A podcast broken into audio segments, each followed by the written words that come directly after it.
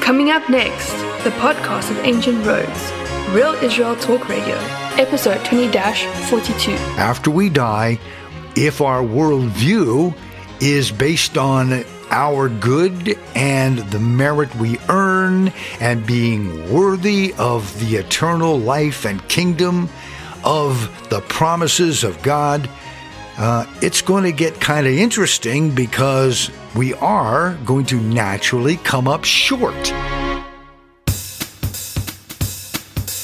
Hi there, this is Avi Ben Mordechai, and once again, this is Real Israel Talk Radio.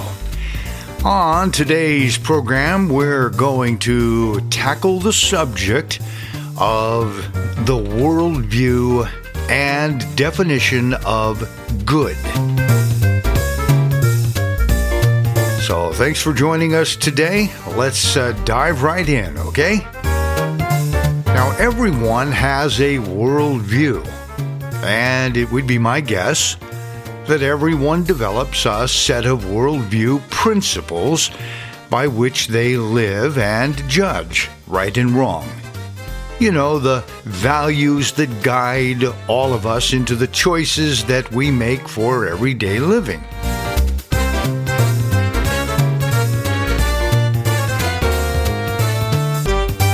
I would ask the question how might we define the term good? A secondary question then follows Is mankind a creation with enough inherent good, or perhaps does man have the means to acquire enough moral goodness or merit to be worthy of an afterlife of eternal bliss in a world to come?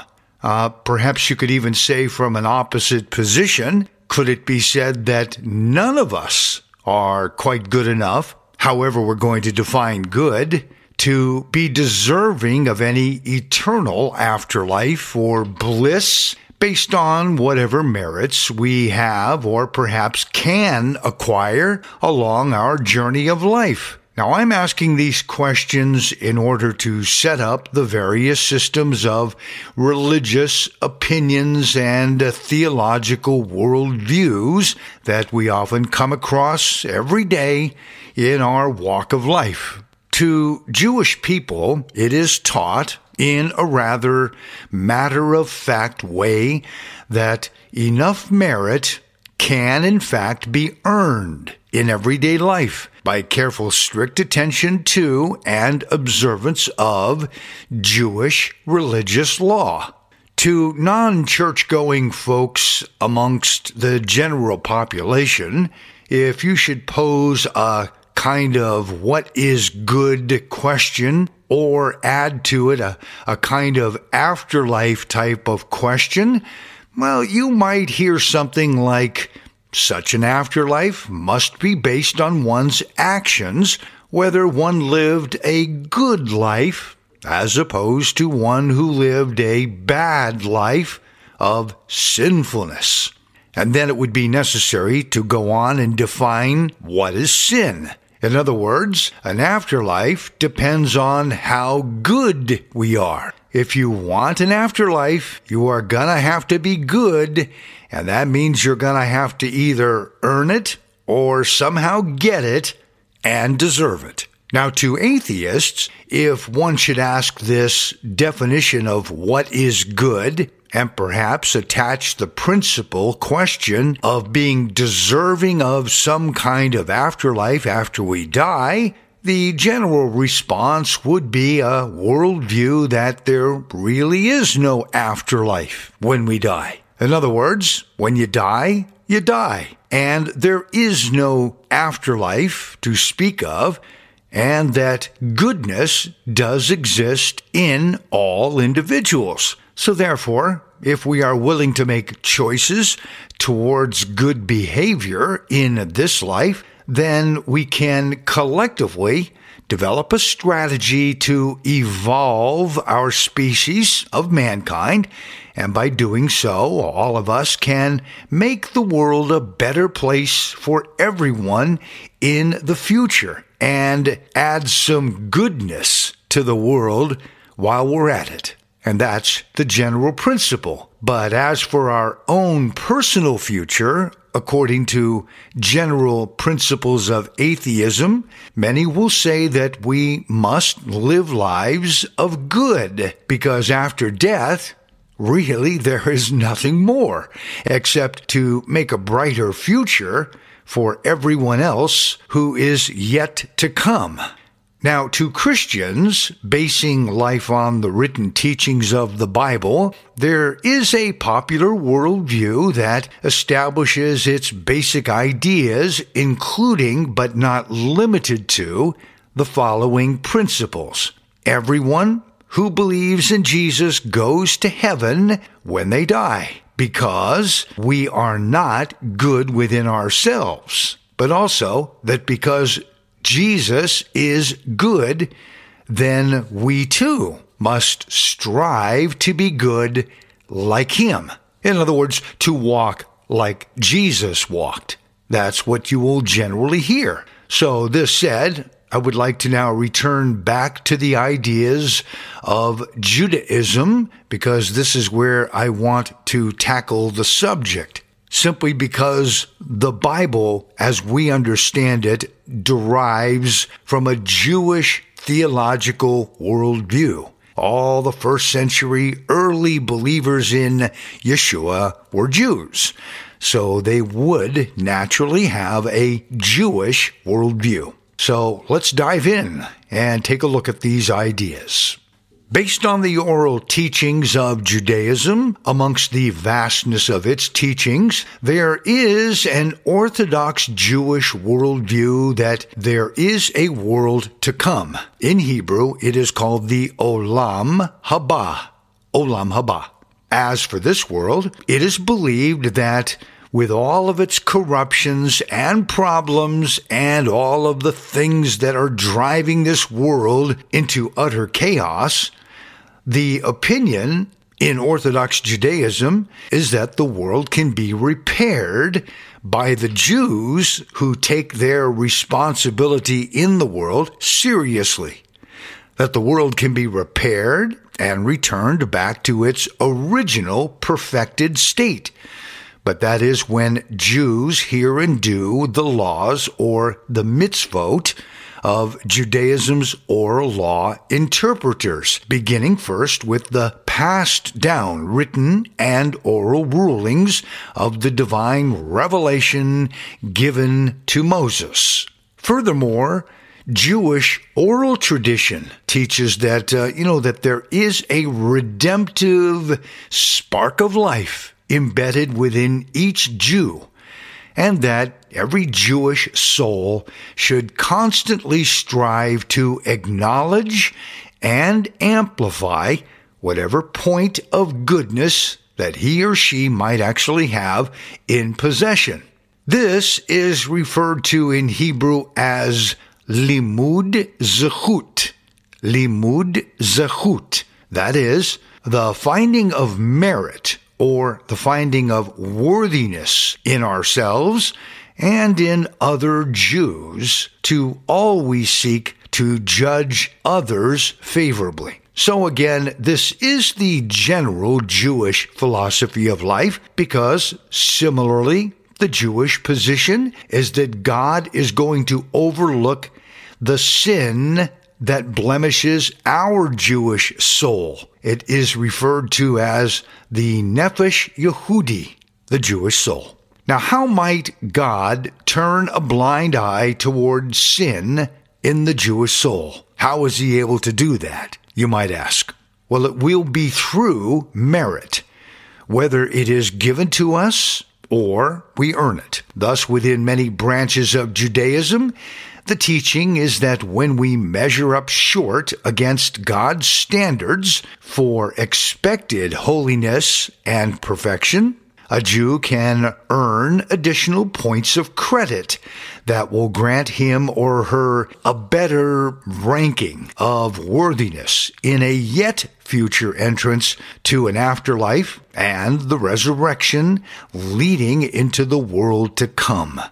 Again, referred to in Hebrew as the Olam Haba. So, a life of observing mitzvot Mitzvot in Hebrew is the word laws or instructions. So a life observing mitzvot or laws and instructions, doing prayers and the giving of charity or alms are actually the three pillars that define the Jewish definition of what is considered good and whether or not we have enough of that merit of good to warrant God giving us the right to enter the Olam Haba or the world to come.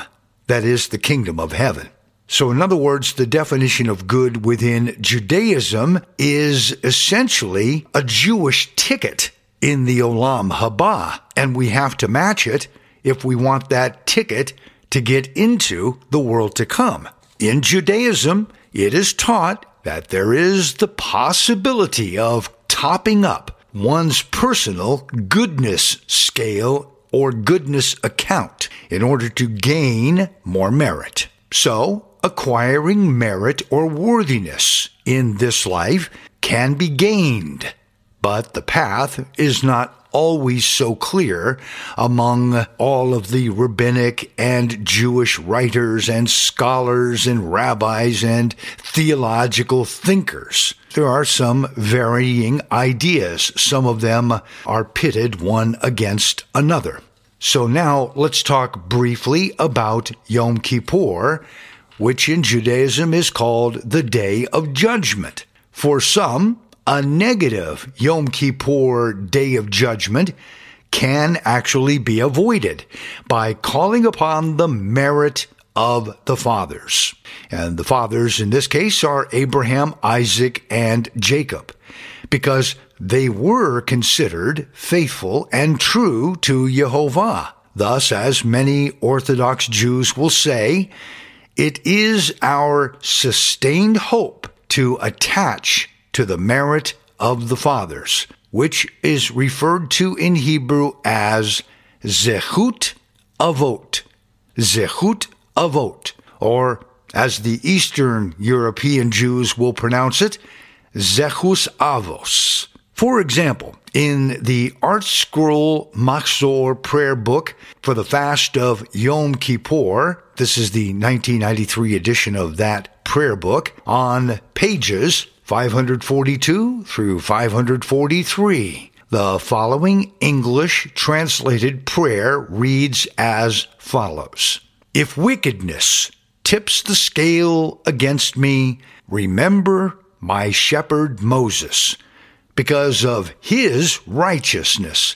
Befriend me now. The commentary explaining this prayerful statement reads as follows Having earlier invoked the merit of Abraham, the Paytan now turns to the merit of Moses. If our sins have tipped the scales of justice against us, may God recall the greatness of our shepherd Moses. In other words, that we believed in Moses. But there's something interesting in what Yeshua taught concerning that in John chapter 5, which we will come to shortly. In this same prayer book for the Yom Kippur fasting day of atonement, there is then this on pages 614 to 615. It reads as follows We are silenced even from finding a supporting hand. Banished is the reward of superior beings. The commentary reads as follows As a result of Israel's sins, the merit of the patriarchs that is Abraham, Isaac, and Jacob, was used up. Previously, people could be rewarded or spared from punishment as a result of patriarchal merit. Now we no longer have that merit. Nevertheless, God's covenant with them not to destroy their offspring remains in effect for all time. Why? Because a covenant, by definition, remains permanent. So let's go on and talk about this idea of good, goodness, covenants, heaven and the Jewish question of earned merit or zechut avot. With the coming of the third and fourth centuries of this common era, you know, some 15, 1600 years ago, the legal interpreters of the Mishnah, these are men referred to as the Tannaim of the Jewish oral traditions, their claim was that Zechut Avot, the merit of the fathers, no longer had application arguing with differences of opinion, though, about the exact time when that account for us ran dry. And you can see uh, ideas like this in the Babylonian Talmud at Shabbat 55a. Also in Leviticus Rabbah, section 36. So, in their understanding, the well of the merit of the fathers had already run dry for all Jews, at least by that time, because of idolatry and corruption. Then, centuries later, Rabbi Yaakov or Jacob Tam, a 12th century French commentator, said that while the merits of the fathers were depleted, admitting that, he goes on to say that nonetheless, God's election of the Jew was an irrevocable contract because of his eternal covenant with the fathers. And uh, that idea would be referred to in Hebrew as the Brit Avot, Brit Avot. For this, you can see the Jewish writings of what is called the Tosafot on Sabbath. Thus, Rabbi Yaakov Tam shifted the concept of earning enough merit by itself through good works, of hearing and doing the law of Moses, that is, from the oral and written law. And he did this by putting an emphasis on the all enduring remembrance of Jehovah's divine promises and his love for the Jewish people because of his words and promises to the fathers. In other words, his contract is eternal. He's not going to break his word to them. Therefore, in general, Judaism's understanding is, you know, somewhat mixed in regards to how a man can be defined as good or as meritorious in his behavior or worthy of God's eternal kingdom in the Jewish worldview of our life in the world to come, especially after we die. We would like some guarantees that we're going to make it to the other side and be granted rewards. But if our worldview is based on our good and the merit we earn and being worthy of the eternal life and kingdom of the promises of God, uh, it's going to get kind of interesting because we are going to naturally come up short. This is going to lead us to two basic ideas. The first idea is from the first and second century of this common era the merit of the patriarchs will confer grace.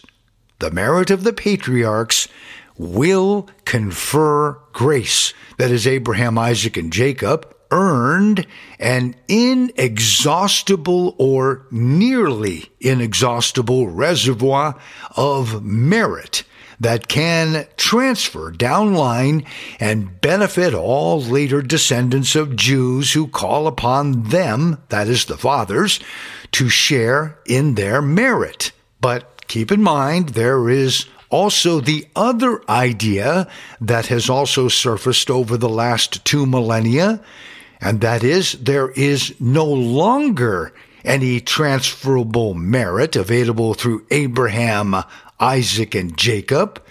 That is, there is no merit of the patriarchs available to us so that that merit can confer grace upon us.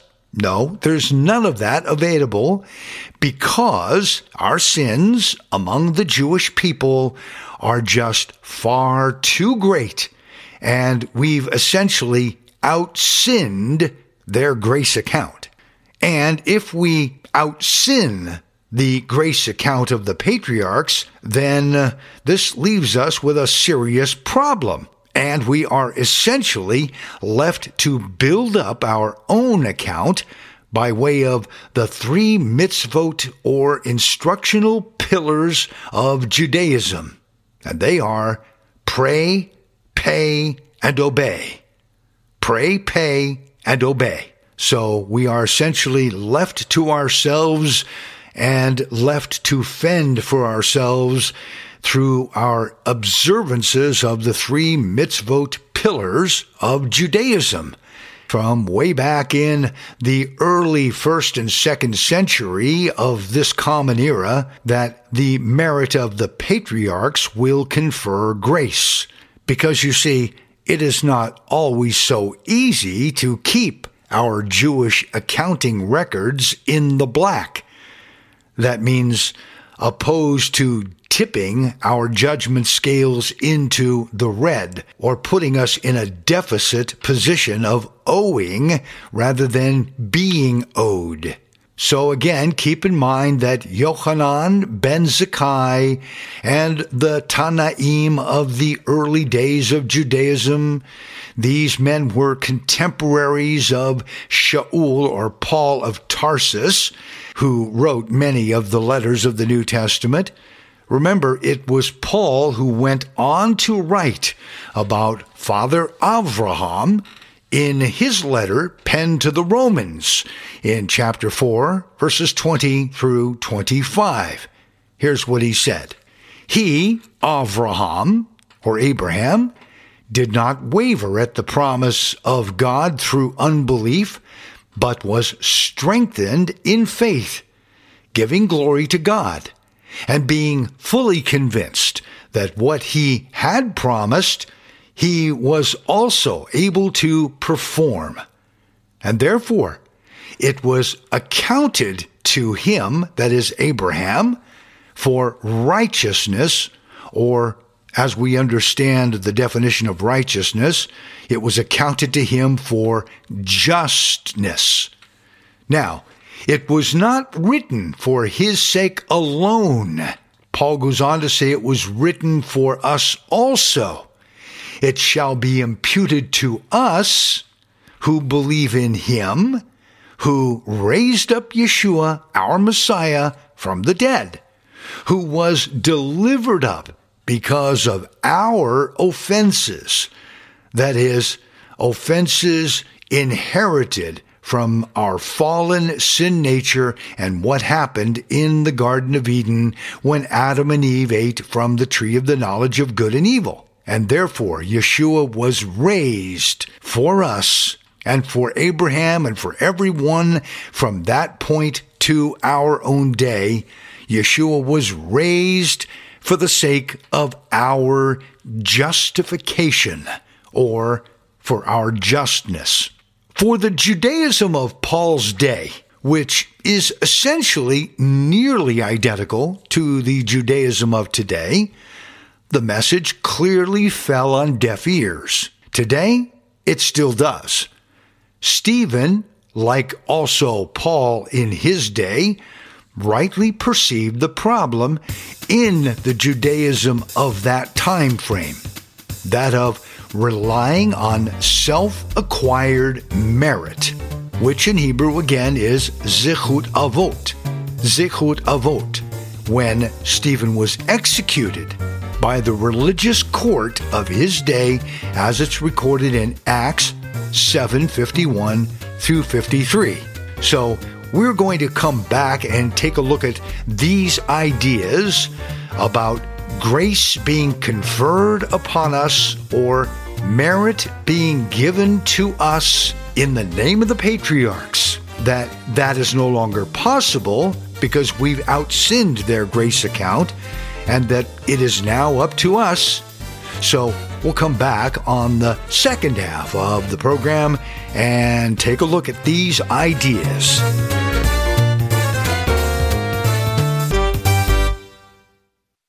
You are listening to Avi Ben Mordechai and the podcast of Ancient Roads, Real Israel Talk Radio, episode 20 42. Welcome back to the podcast of Ancient Roads, Real Israel Talk Radio. Once again, here's your host, Avi Ben Mordechai.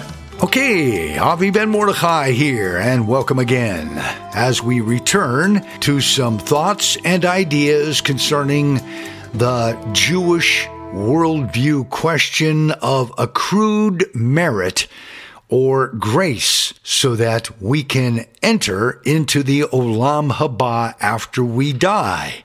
So there are two ideas that we talked about. That is that there is an inexhaustible reservoir of merit that can be transferred down line and benefit all later descendants of Jews who call upon the patriarchs through their merit that they would share their merit with us. That was one teaching.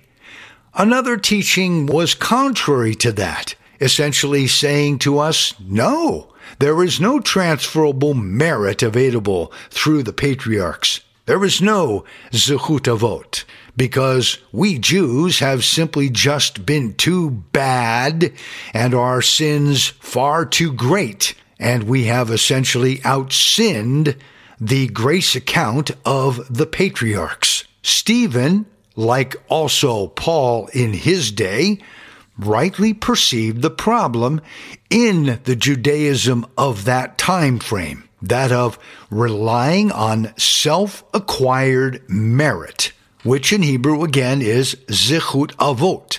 Zichut avot. When Stephen was executed by the religious court of his day, as it's recorded in Acts 7:51 through 53.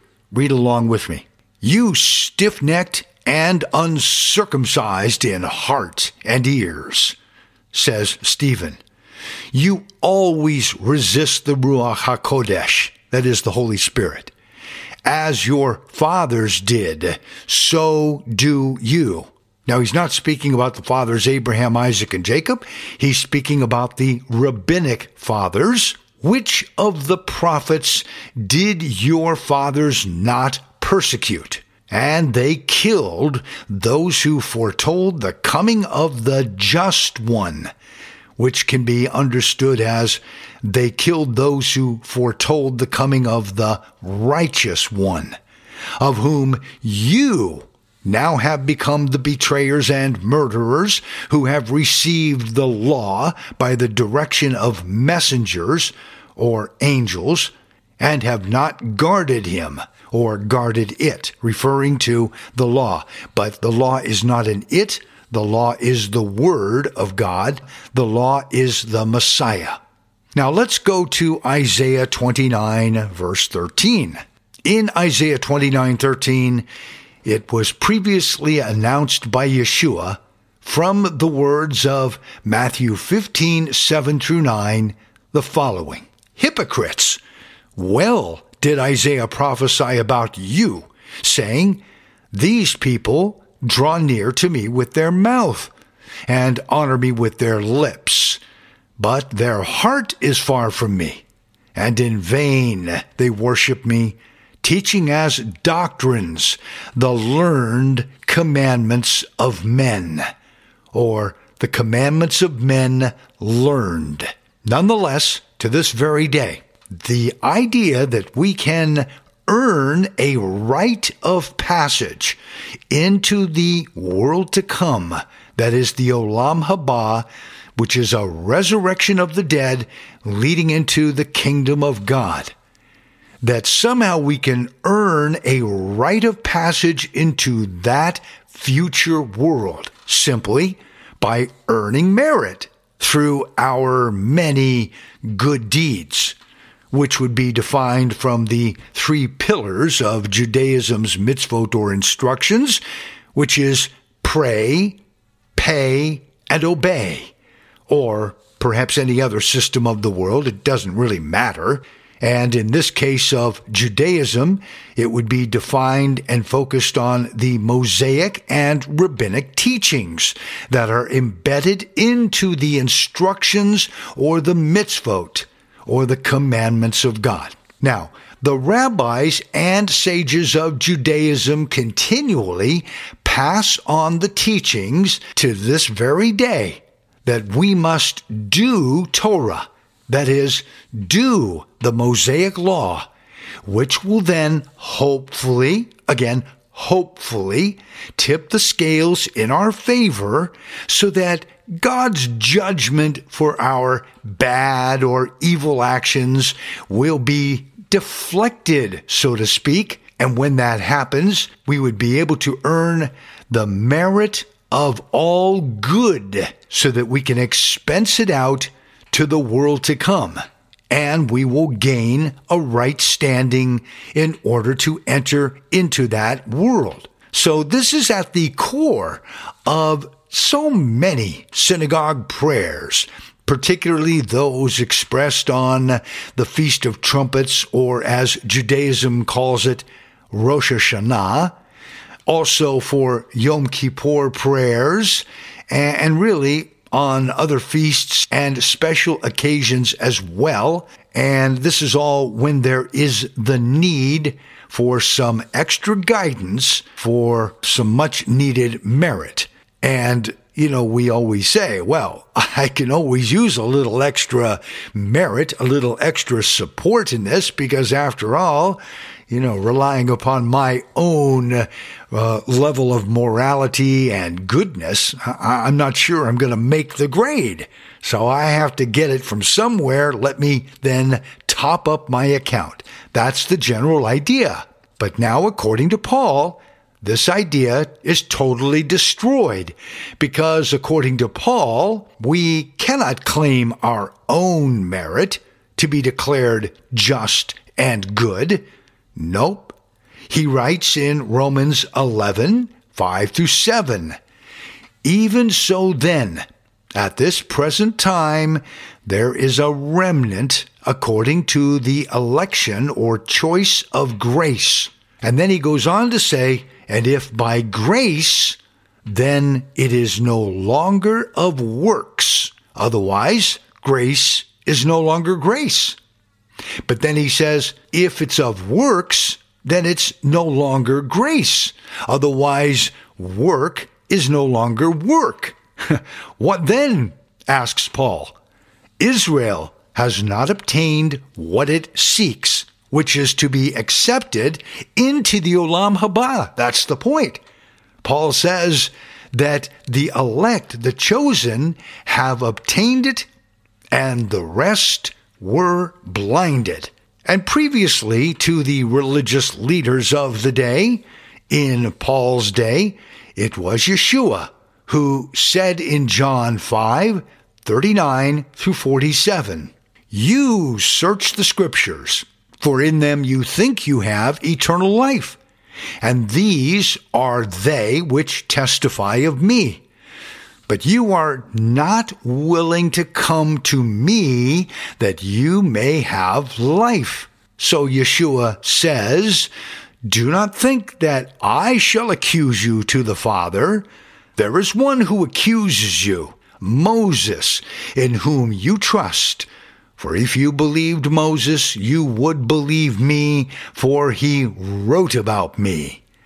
But if you do not believe his writings, how will you believe my words?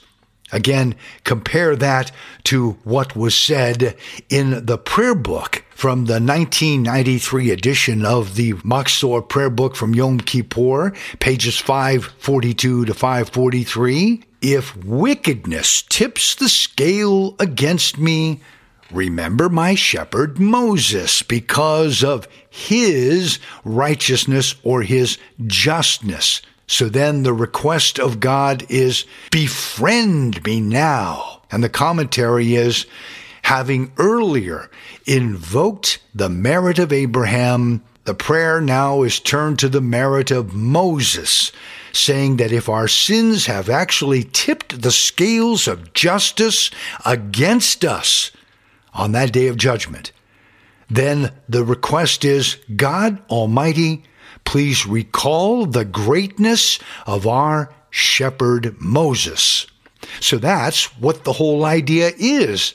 Please give us the merit of Moses, or give us the merit of Abraham, or Isaac, or Jacob. Give us merit, because we just don't have enough merit. We are empty. We are bankrupt. That is the whole problem. Therefore, Yeshua would say in John 5 39 through 47, You search the scriptures, for in them you think you have eternal life. Because you're reading from Moses and all the great prophets and all the great fathers of those generations. And he says, No, no, no. He says, Those scriptures are they which testify about me. And he goes on to say, You think that you're putting your faith and trust in Moses is going to give you merit and worthiness for the Olam Haba. But Yeshua says, No, all that trust you have in Moses is going to be for naught. Why? He says, You don't believe me because you don't believe in Moses. But they're saying we do accept and believe Moses. And Yeshua says, No, you don't. For if you would believe the writings of Moses, then Yeshua says, you would naturally believe my words because he wrote about me. So this is all about what we're dealing with here on the aspect and the Jewish question of accrued merit. So let's concern ourselves with the biblical idea of what is called good and how we can get access to the kingdom of heaven, to the Olam Haba, and we can be declared just, pure, blameless, clean, righteous, perfect, and totally just as though we had done nothing wrong. We can have all of that in the merit of Yeshua because it's Yeshua that transfers his merit to us because we don't have any merit of our own.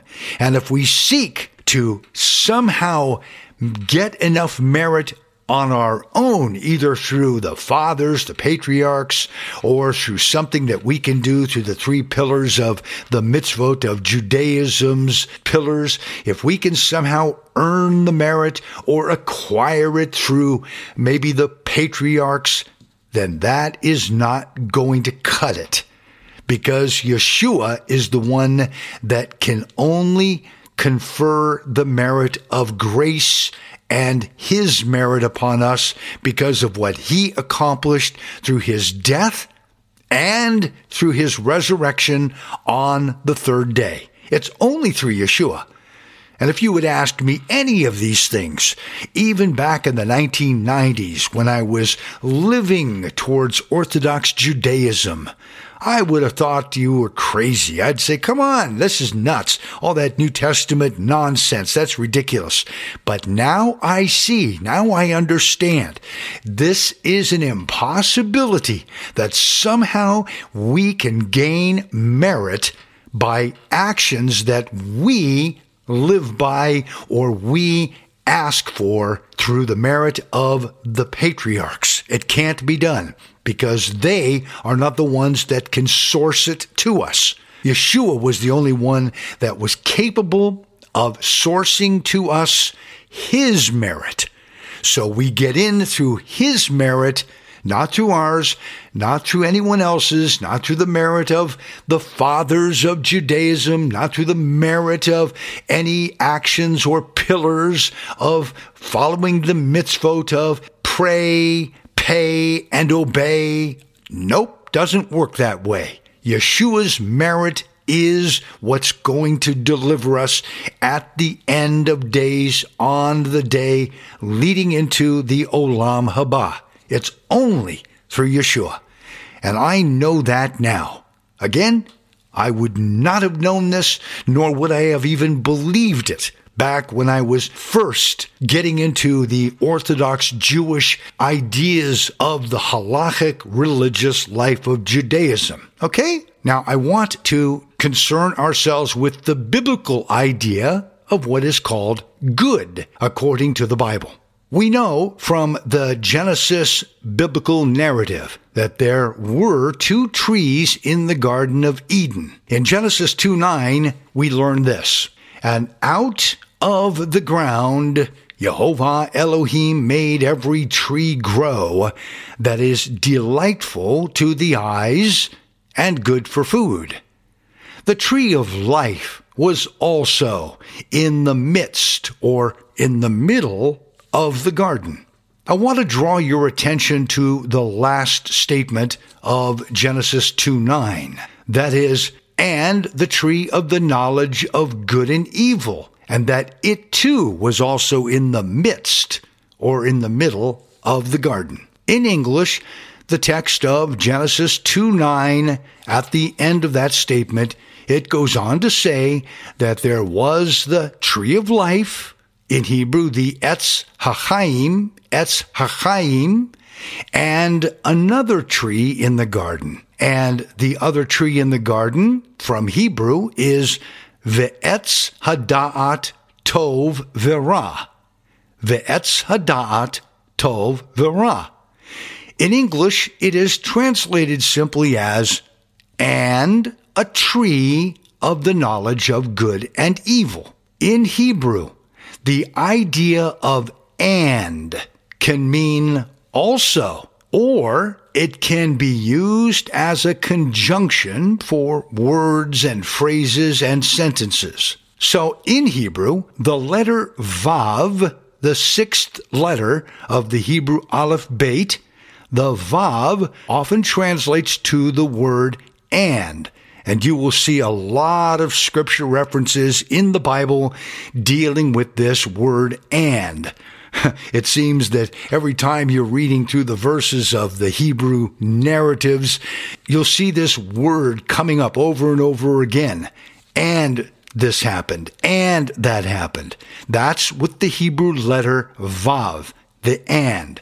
And translators use it quite liberally to give us the word and, which then helps us to connect, you know, sentences and sentence structures and clauses. However, the Hebrew letter Vav has other meanings besides the word and. The Vav does some additional work that gives us other words like but, or, so, then, with, when, who, that, and even on the contrary.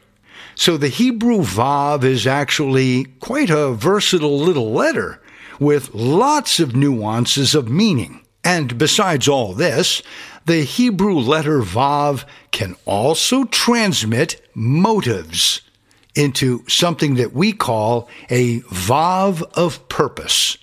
A Vav of purpose effectively telling us that there is a motive and a reason for an action. For example, in Genesis 18:25, Abraham says to Jehovah, "Far be it from you to do such a thing as this, to slay the righteous with the wicked, so that the righteous should be as the wicked." Far be it from you. The English translated phrase, so that the righteous should be as the wicked. That phrase, so that, translates the Hebrew term vahaya. And there you can hear the v because it's the Hebrew letter vav being added to the word haya as a prefix. Through the Hebrew letter vav, Avraham transmits to Jehovah why he feels the way he feels and why he expects such an action to be far from his character. Essentially, sharing his feelings with Jehovah and saying to him, No, this is not who you are. This shows us one example of the Hebrew vav of purpose. And I tell you, there are hundreds of such cases just like this in the Hebrew scriptures. Lots of these vav of purpose ideas. Therefore, the precise meaning of the Hebrew letter Vav in any given narrative depends on the local context. That's the only way to know how to translate it. In the Genesis chapter 3 Garden of Eden narrative, when the text says that there was the tree of life in the midst of the garden and another tree in the midst of the garden, the narrative begins the statement with a vav, as if to say that the tree of the knowledge of good and evil is also there. But it could be read that it does not belong there. In other words, this other tree in the Garden of Eden, the Etz Hadat Tov the tree of the knowledge of good and evil, this other tree is totally contrary and out of place in the garden. But the one thing that we do know is that the tree looked good to the eyes as Adam's wife Eve said in Genesis 3 6. So, when the woman saw that the tree was good for food, that it was pleasant to the eyes, and the tree was desired to make one wise. That's my translation as I'm reading it from the Hebrew. So, if that tree of the knowledge of good and evil was contrary to the Garden of Eden, and it did not actually belong there, then I would ask the question well, who might have put it there? Who planted the tree into that soil. Was it Jehovah? My answer to the question is no. I don't think Jehovah planted something in his garden that was considered contrary to what was supposed to be there. No, simply the tree did not belong in the Garden of Eden. It was contrary to that soil. And it appears that Yeshua understood the challenge in this same way, explaining it to us through his parable of the sower and the seed. Here is some of that statement here in Matthew 13, 24 through 28. The kingdom of heaven is like a man who sowed good seed in his field. But while man slept, his enemy came and sowed tares among the wheat and went his way. But when the grain had sprouted and produced a crop, then the tares also appeared. So the servants of the owner came and said to him, Sir, did you not sow good seed in your field? How then does it have tares? And he said to them, an enemy has done this. Hit it. So let's come back next time and let's talk about the definition of good. Stay with us, and we'll be back on the next program to carry on with the subject. I'm Avi Ben Mordechai. Thanks so much, and do go to our website if you want more information on anything that we're doing with this outreach ministry, and that is www.cominghome.co.il. That is cominghome.co.il. This is the podcast of Ancient Roads, Real Israel Talk Radio with Avi Ben Mordechai. If you wish to stay up to date with coming home news and information, simply register your email address with us on our website, cominghome.co.il. From time to time, we hope to answer questions and comments from our podcast listeners. So if you have a comment or a question, send us an email address to questions at cominghome.co.il. Again, questions at cominghome.co.il. And when you send us a question, please tell us your first name and where you're from. Also, we would appreciate it greatly if you will do your best to keep your questions short and to the point. Questions will be answered in upcoming podcasts from time to time. Thank you so much for being with us on Ancient Roads Real Israel Talk Radio. Have a great week.